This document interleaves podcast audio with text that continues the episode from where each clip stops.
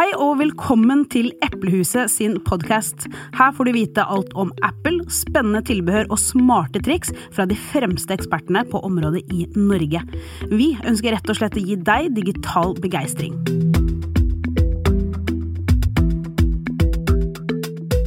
Hei, jeg heter Viviana, og i dag så er vi tilbake med en episode i serien vår for skoler. Eh, sist så snakket vi, jo, snakket vi jo om hvorfor vi mener eh, skoler bør investere i digitale verktøy som Mac og iPad. I dag skal vi se litt nærmere på hva vi mener skolene bør ha på plass når investeringen først er gjort. Denne episoden er altså for dere som har eh, tenkt å investere i digitale verktøy, eller som allerede har gjort det og så tenker hva skjer nå? Sammen med meg så har vi Marit, som er fagansvarlig for utdanning i Eplehuset, og Marte, som er pedagogisk veileder. Velkommen skal dere to være. Tusen takk. Takk for det. Dette her har jo vi med som tema, fordi etter vår erfaring så ser vi jo på en måte at kurven for hvor fornøyde lærerne og elevene er, hvor godt man når læringsmålene sine, mener jeg, med det digitale verktøyet, det er jo tett knyttet opp til på en måte den planleggingen og de refleksjonene som skoleledelsen annet har gjort på forhånd. Og det er jo den planleggingen vi mener bør ligge til grunn, som vi i dag ønsker å snakke litt om. Um, kanskje vi kan starte litt med å snakke om ja, altså hva er nettopp de fallgruvene og feilene vi, skje, vi ser skjer når man bare kaster digitale verktøy inn i klasserommet? Møtet med teknologien eh, og om stillingsprosessen det er, er jo veldig krevende i seg selv, og den kan bli mye mer krevende hvis visse ting ikke er på plass. Da. Mm. Så da blir det også mye usikkerhet og praktiske spørsmål fra lærere, eh, som ofte da kan ta fokuset bort på læring. Så vi er veldig på med det her at eh, det skal være gjort gode refleksjoner i forkant.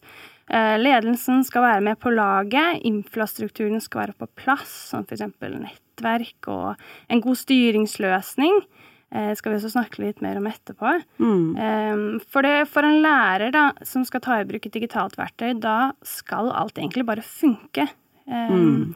Alt skal være på plass, så de kan putte elevene i sentrum, og de kan fokusere på læring og ikke alt dette tekniske rundt, som de kanskje også har satt seg opp noen motforestillinger for og er litt redd for. At det mm. tekniske ikke skal funke.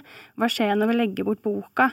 Uh, hva skjer hvis nettet ikke funker, ikke sant? Mm. Um, Nei, ja, så det er jo en del å ta tak i her først, som er veldig viktig at man uh, setter fokuset på. Mm. Og ikke bare um, kjøper inn iPad fordi en nabokommune har gjort det, og det er inn i tiden. Men ja. vi har ikke gjort noen spesielle tanker uh, annet enn det. Mm. Ikke sant? Ja. Eh, og så er det blant annet det her med at de ikke har fokus på kompetanseheving. De setter ikke fokuset på kursing. De deler ut en iPad eller en Mac, og så håper de på at det her kommer til å fungerer godt. Eh, men det gjør det ikke.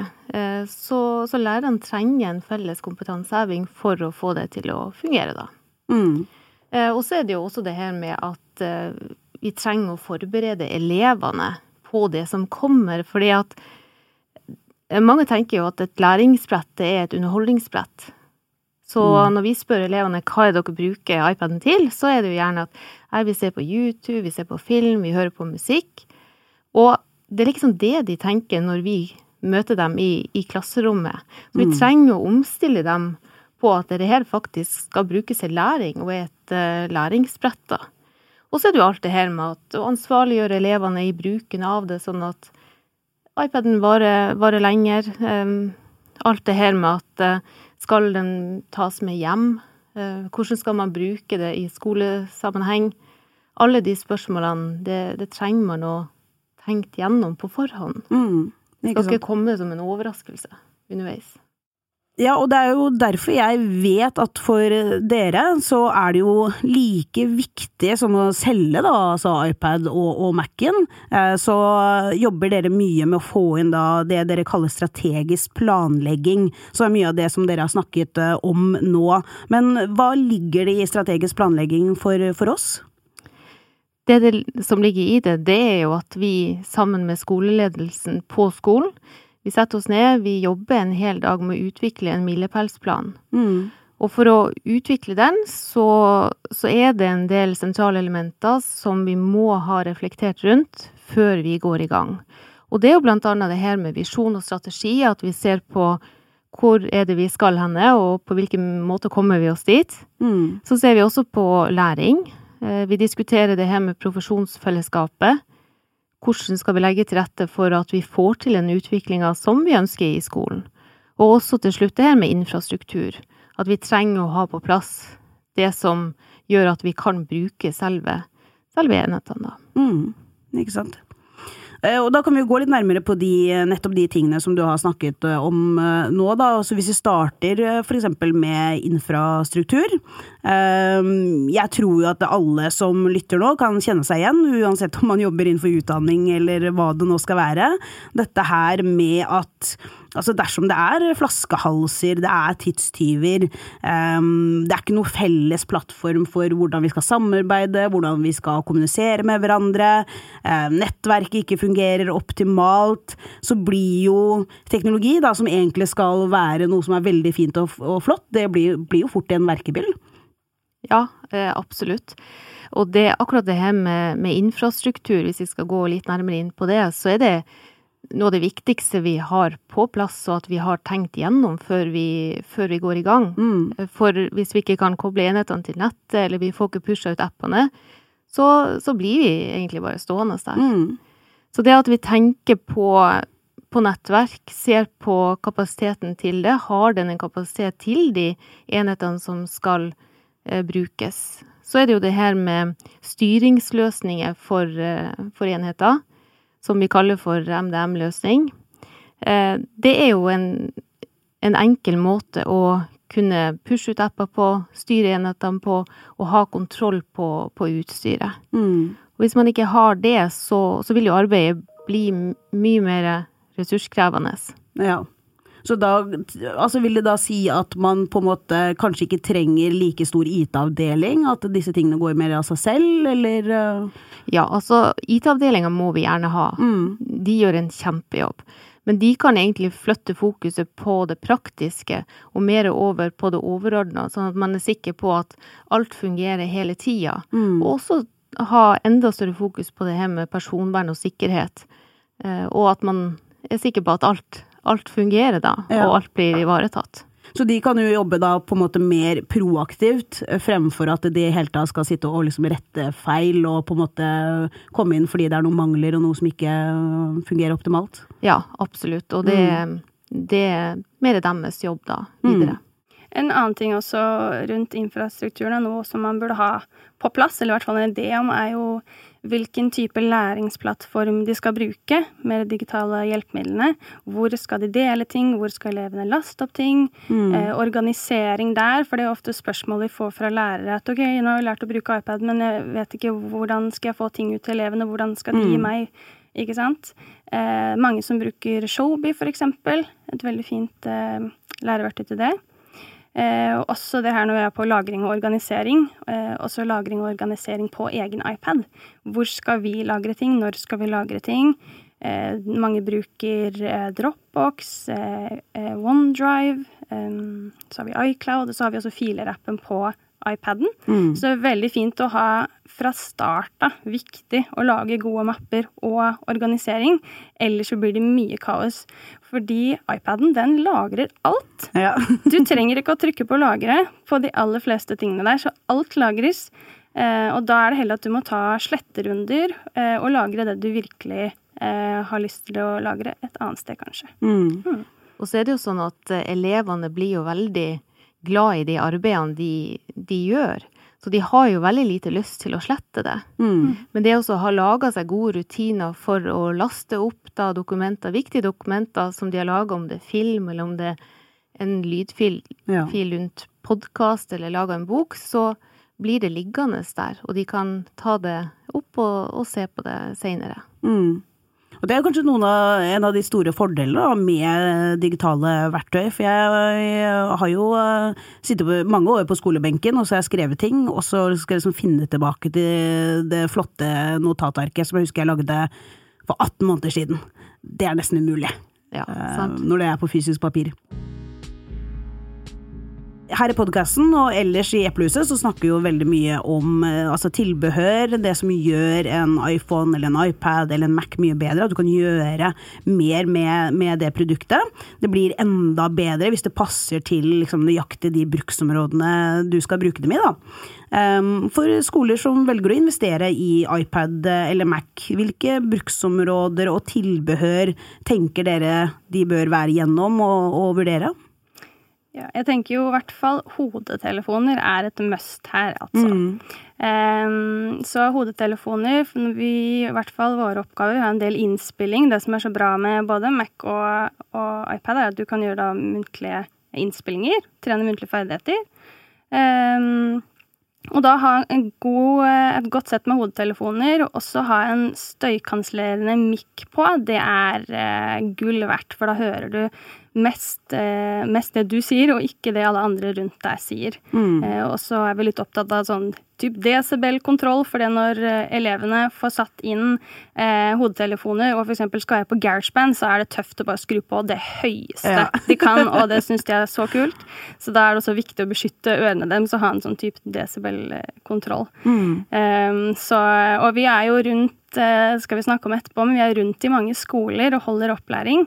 Og da ser vi også fort hva som funker, og hva som ikke funker av ulike typer produkter og tilleggsprodukter. Mm. Eh, og jeg har sett eh, masse brekte hodetelefoner med lange ledninger som tar fem minutter å få snurra opp før vi er i gang. Så det er noe som også Man kan kanskje tenke at, det, at man har lyst til å kjøpe det rimeligste, men der er det verdt å investere litt mer. Mm. Ja, for da er vi jo liksom litt tilbake til dette her med de tidstyvene, da. Ja, ikke sant? Eh, man ser kanskje håper jeg, summen på kassalappen, men mm. så er det jo tidkrevende og kostbart eh, i ettertid også, hvis det ikke er optimalt. Mm, absolutt.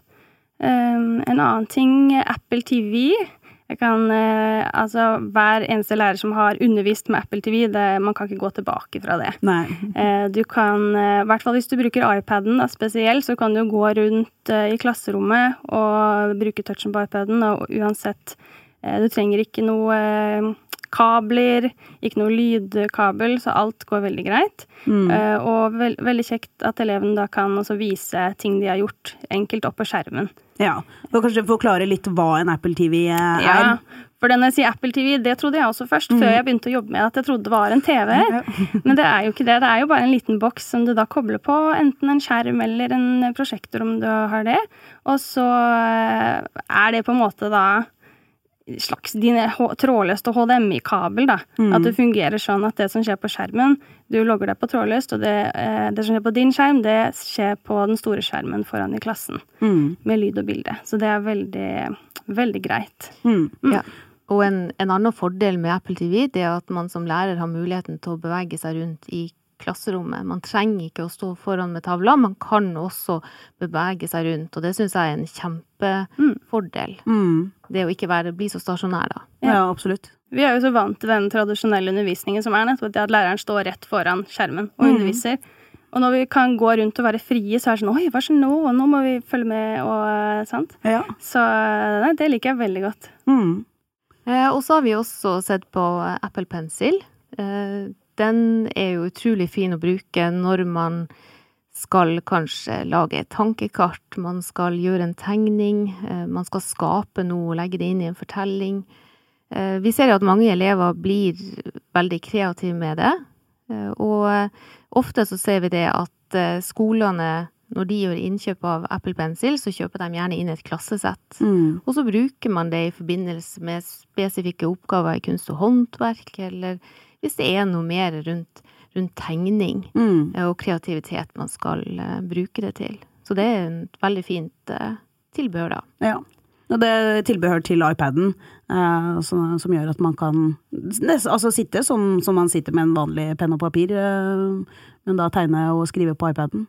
Ja, og så er den jo mye mer presis. Mm. Sånn at uh, fingeren, den, den, funker veldig godt, den også. Uh, men man får mye tydeligere linje når mm. man bruker en uh, Apple Pencil. Det er ikke noe tvil om det. Ja, nei, absolutt. Og så har vi jo det siste som vi tenker er viktig, det er jo å tenke på hvilke type tastatur, deksel eller deksel man skal bruke. Mm. For vi ser jo ganske mange varianter rundt omkring i det norske klasserom. Noen som er mer eller mindre praktiske. Eh, Og fra elever helt ned i første klasse som skal organisere det, det dekselet i tillegg. Det, det blir mye, og det blir litt i de Mm. tidstyvene. Så det å ha et deksel som du kan brette i en 45 graders vinkel, som gjør at det kan få litt støtte, er veldig bra for ergonomien når du da skal sitte og skrive. Mm. Så de vekslene og tastaturene som ikke har den muligheten, det er noe som vi eh, ikke anbefaler Nei. ute i, eh, i det norske klasserom, da. Mm. Og at de skal være litt sånn rugged, eller det det heter, at det er til elever. Mm. Ja. Så de må være litt robuste. Eh, og der hvor det er tastaturer også, så ser vi det er jo noen tastaturer som henger fast, andre som er løse. Plutselig så ligger det slengt en del løse tastaturer rundt i klasserommet. Ja. eh, ja, så tenk litt på det. Og også at ikke de er så veldig tunge. Mm. Eh, når førsteklassinger skal gå rundt og ta bilder eh, med iPaden, og du ser at de eh, skjelver på hendene, for det Ja, det er tungt. Så ja, det er en viktig ting å tenke på. Ja, for det tenker jeg er et veldig godt poeng. Og mye av det som man selger av deksler som finnes, er jo ofte tilpasset voksne. Eh, Og det er kanskje tilpasset voksne i et litt sånn annet eh, bruk, da, bruksområde, enn kanskje barn. Eh, Så det skjønner jeg veldig godt at man må ha reflektert over. Mm. Mm. Ja, for Marte, altså i stad så nevnte jo du eh, dette her med opplæring. eh, Og da kommer jo kanskje litt til eh, noe av det aller viktigste. For det handler jo om å sikre at de som skal lære bort og det å bruke iPad og Mac i undervisningen, de får jo da det beste grunnlaget for å lykkes. Og da snakker vi om pedagogisk opplæring. Kan ikke dere fortelle litt om det? Eh, Jo, absolutt. Ja, vår pedagogiske opplæring den baserer seg jo på læreplanverket, fagfornyelsen. Selvfølgelig. Vi pleier å si at vi har ikke noe i norsk skole å gjøre om vi ikke gjør det. Em, og så har vi ikke Vi sier også vi har ikke teknisk kurs. Um, men det er jo på en måte teknisk det å lære seg alt med iPaden, men vi baker alt inn i en pedagogisk kontekst. Så vi lurer de på en måte til å lære seg det tekniske, bare i en relevant kontekst som, som de kjenner seg igjen i, og som de eh, kan bruke i egen undervisning. Nå avslørte du hele plottet vårt. Ja. Um, nei da, så eh, det består jo da hovedsakelig av eh, læringsopplevelser, som vi kaller det så flott. Det er jo egentlig læringsopplegg. Um, men vi vil jo gjerne at det skal være en opplevelse å lære, så, så derav det fancy, fancy ordet. Um, og så har vi jo først og fremst egentlig fokus på det som gir læring, da, uavhengig av disse digitale verktøyene. Eh, Vi er veldig på det at, eh, at iPaden eller Macen skal eh, støtte opp under den læringen som allerede skjer. Så det lærerne gjør, det, skal, den, det lærerne gjør som gir god læring, det skal jo ikke slutte med det. Nei. IPaden skal bare, og Macen skal være en, en god støtte i det arbeidet. Mm. Man skal kanskje tilføre noe mer på det de allerede gjør og skal gjøre. Absolutt. Eh, som for eksempel på iPad, da, hvis eh, Vi ser jo da eh, skoler som for eksempel ikke har hatt opplæring. Eh, da kan den jo bli brukt til Det kan man bruke en PC til Word eller Excel. De kan bruke internetten og se på YouTube. Eh, og så bruker de så ofte til sånn spillbelønning og sånn. Mm. har du vært flink, da kan du få spille. Sånn, ja, Eh, ja. Så vårt mål det er jo liksom å utvide horisonten da, og vise alle mulighetene som, eh, som går an, og alle måtene å tilpasse på og, og variere undervisningen på. Mm. Um, ja, så, så absolutt. Um, og det å ha denne opplæringen, da, for vi kjører jo først to dager med lærerne. To intense, gode dager med masse læring. Ja. Eh, noen ganger på slutten så pleier jeg å si nå er det kognitiv overload her, men det er så deilig. Eh, så det å ha en slik opplæring, det skaper da en felles arena for alle lærerne for prøving og feiling. Eh, vi gir gode tips til vurderingspraktis. De er liksom ikke alene i det, men det, vi er sammen alle sammen. Mm. Og det er ikke opp til hver enkelt å måtte lære seg å bruke iPaden. Hvis du bare får iPaden i handa, sånn her, vær så god, så blir det veldig variert praksis på de ulike lærerne. Noen er kanskje veldig ivrige og, og kan bruke den på en god måte, og andre syns det her kommer som absolutt et ekstra på noe vi egentlig ikke har tid til. Mm. Eh, og, og, så blir det også da at de som er flinke fra før, de får da plutselig veldig mye arbeid, for de må lære opp eh, de andre lærerne Ja. til å bruke den. Um, så når vi har eh, felles opplæring, så um, så får alle likt da grunnlag til å begynne med iPaden. Mm. Mm. Så etter vi har eh, hatt eh, opplæring med lærerne, så har vi også to dager med elevene deres. Så da sier jeg da kommer vi infiltrerer skolen deres og holder opplæring for elevene deres. Vi kjører ganske eh, likt sånn som vi har gjort med da lærerne. Og de får en super repetisjon og kan være våre små hjelpere. Løpe rundt og Kanskje ikke løpe rundt, forhåpentligvis, men sette i gang de elevene de vet eh, trengs, trenger ekstra støtte, og tilrettelegge for de. Så er det vi som holder eh, klasseledelsen og opplæringen foran. Eh, og så følger elevene flittig med. Mm. Mm. Og så lærernes oppgave på den dagen, det er jo rett og slett å få den repetisjonen Mm. fra lærerdagene. Fordi at man, man vet jo sjøl at man glemmer fort det man har lært. Og så er de et hestehode foran elevene. Ja. For elevene har jo nødvendigvis ikke brukt den helt læring før. Mm. Så da har lærerne muligheten til å vise at de, de, de har den der gode digitale kompetansen. De er, de er på veldig god vei da. Ja. Og det er en sånn trygghet, det at, eh, at de vet at nå er de eh, noen steg foran Mm. og kan hjelpe, hjelpe elevene.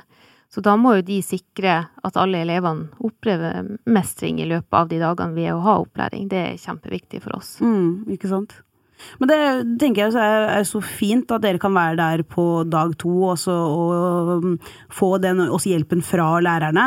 Eh, nettopp fordi at altså, hver gang jeg har lært meg noe nytt, og så er det sånn ok, nå skal du kastes ut i det, og nå skal du stå der helt alene, så er det jo fort at man får litt grann sånn motstand. Eh, mens her så er det jo mer på en måte bare oppløftende, og det er jo liksom hele veien en utvikling som bare blir bedre og bedre og bedre. Eh, og da vil det jo være mye lettere og, og gøyere å holde på. Mm.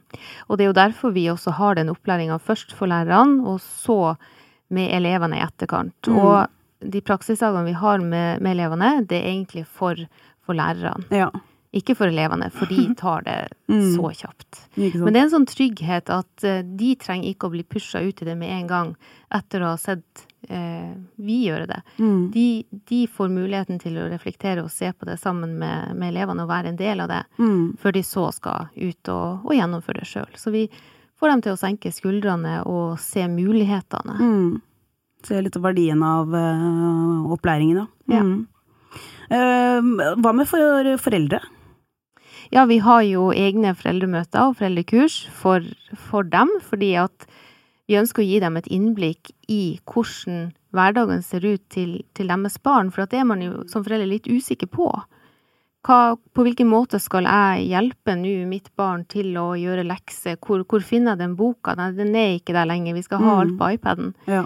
Så det å ta dem inn og vise, vise dem hvilke apper man skal jobbe i, på hvilken måte, og lage da læringsopplevelser som også foreldrene gjennomfører, for at de skal kunne kjenne litt på kroppen det her med hvordan er det å lage tankekart, Mm. hvordan er det å lage en bok, eller ikke minst hvordan er det å lage film, høre sin egen stemme. ja. Det er utrolig gøy også eh, se reaksjonene til foreldrene, men det, jeg tror det er så viktig at de også blir invitert i den skolehverdagen som, som vil være veldig annerledes. Mm.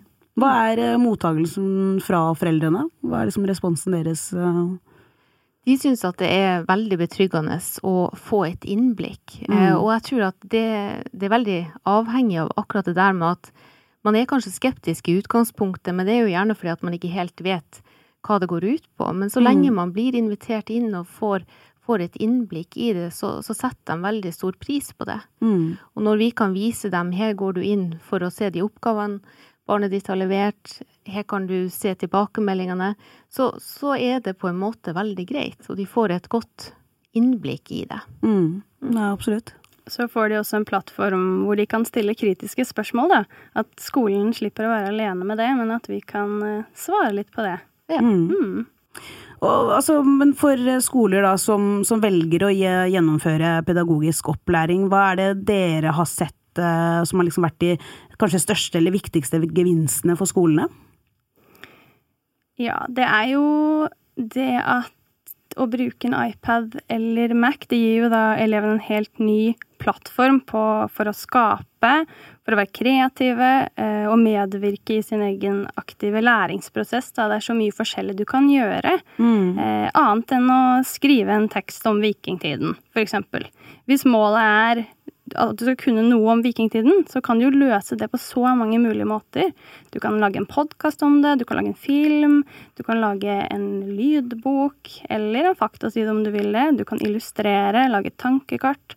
Um, så det fins så mye kult man kan gjøre, og, og variere undervisningen ved, og dermed også treffe flere elever på de områdene som de føler at de er sterke på. Mm. Um, og for å vite om alle disse tingene, så må man jo ha da eh, noen til å fortelle hvor de er, og hvordan gjør vi det, et, sånn at ikke det er skummelt. Og da kommer jo vi inn med, med opplæringen. Og, og jeg ser jo mange sånne aha-opplevelser fra lærere under kursingen som som bare 'Å, det her må jeg bruke eh, til den, det, det faget, og det her er så bra for den eleven'. Mm, så gøy. Um, så når det går opp sånne lys for dem, så er det veldig gøy, gøy å se. Um, og så er det jo noen som rullegardina går ned, og er, da er vi der for å dra den opp igjen, ikke sant? Mm. Men det er knallbra, for da slipper jo Og det er jo det vi snakker om her, altså når investeringen er gjort, altså hvordan skal du få mest mulig ut av denne investeringen, da.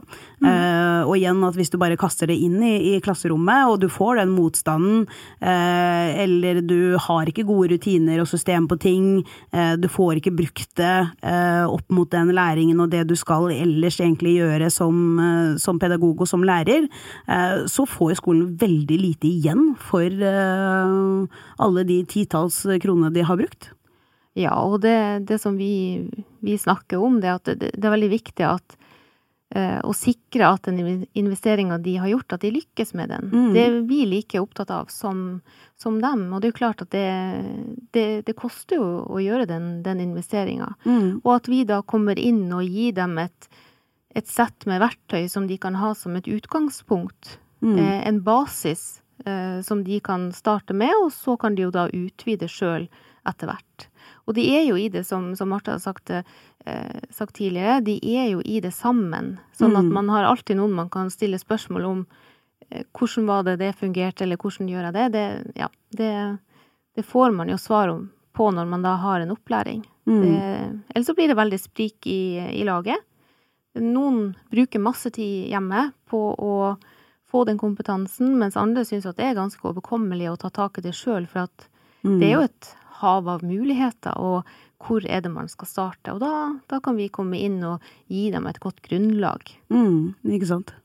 Men hva, hva, med da, fordi at nå har dere jo vært på altså, hundrevis av timer med opplæring og, og, strategisk planlegging rundt om i hele Norge med, med ulike skoler. Eh, for de som allerede har liksom vært gjennom det med dere, og så har det kanskje gått et halvt år, har dere fått noen tilbakemelding på hvor de står da? Ja, vi har jo det. Eh, og de, det de gjerne etterspør, det er jo mer opplæring ja. hos oss. de vil gjerne at vi skal komme tilbake og, og følge dem opp, for de syns at det var veldig trygt i starten. Da, da visste de hvor de eh, skulle gå henne. Mm. Eh, det å få et godt grunnlag. Og så ønsker de at vi skal komme tilbake og, og veilede dem da. Hva er, er neste steg? Mm. Så det handler jo om det at du blir jo aldri ferdig. Nei. Du må ha eh, ja, se flere muligheter. Du må, må liksom stake ut kursen videre. Hvor, hvor, ønsker min skole å være om tre år? Mm. Hvordan ser læring ut når vi kommer inn i klasserommet om tre år? Hvordan sitter, jobb, sitter, elevene og jobber da? Ligger de på gulvet? De, sitter de i gruppe? Mm. Eh, holder de presentasjoner? Ikke sant? Altså, hvordan skal læring se ut? Og det, det må man ha tenkt gjennom som ja. skoleleder og, og lærer. Ikke sant. Og dette er bare personlige spørsmål fra min side, men eh, for dere nevnte jo læreplanverket. Eh, hvor ofte er det på en måte den eh, omgjøres eller skrives om, og vil det da være sånn at bruk av digitale verktøy kan se helt annerledes ut?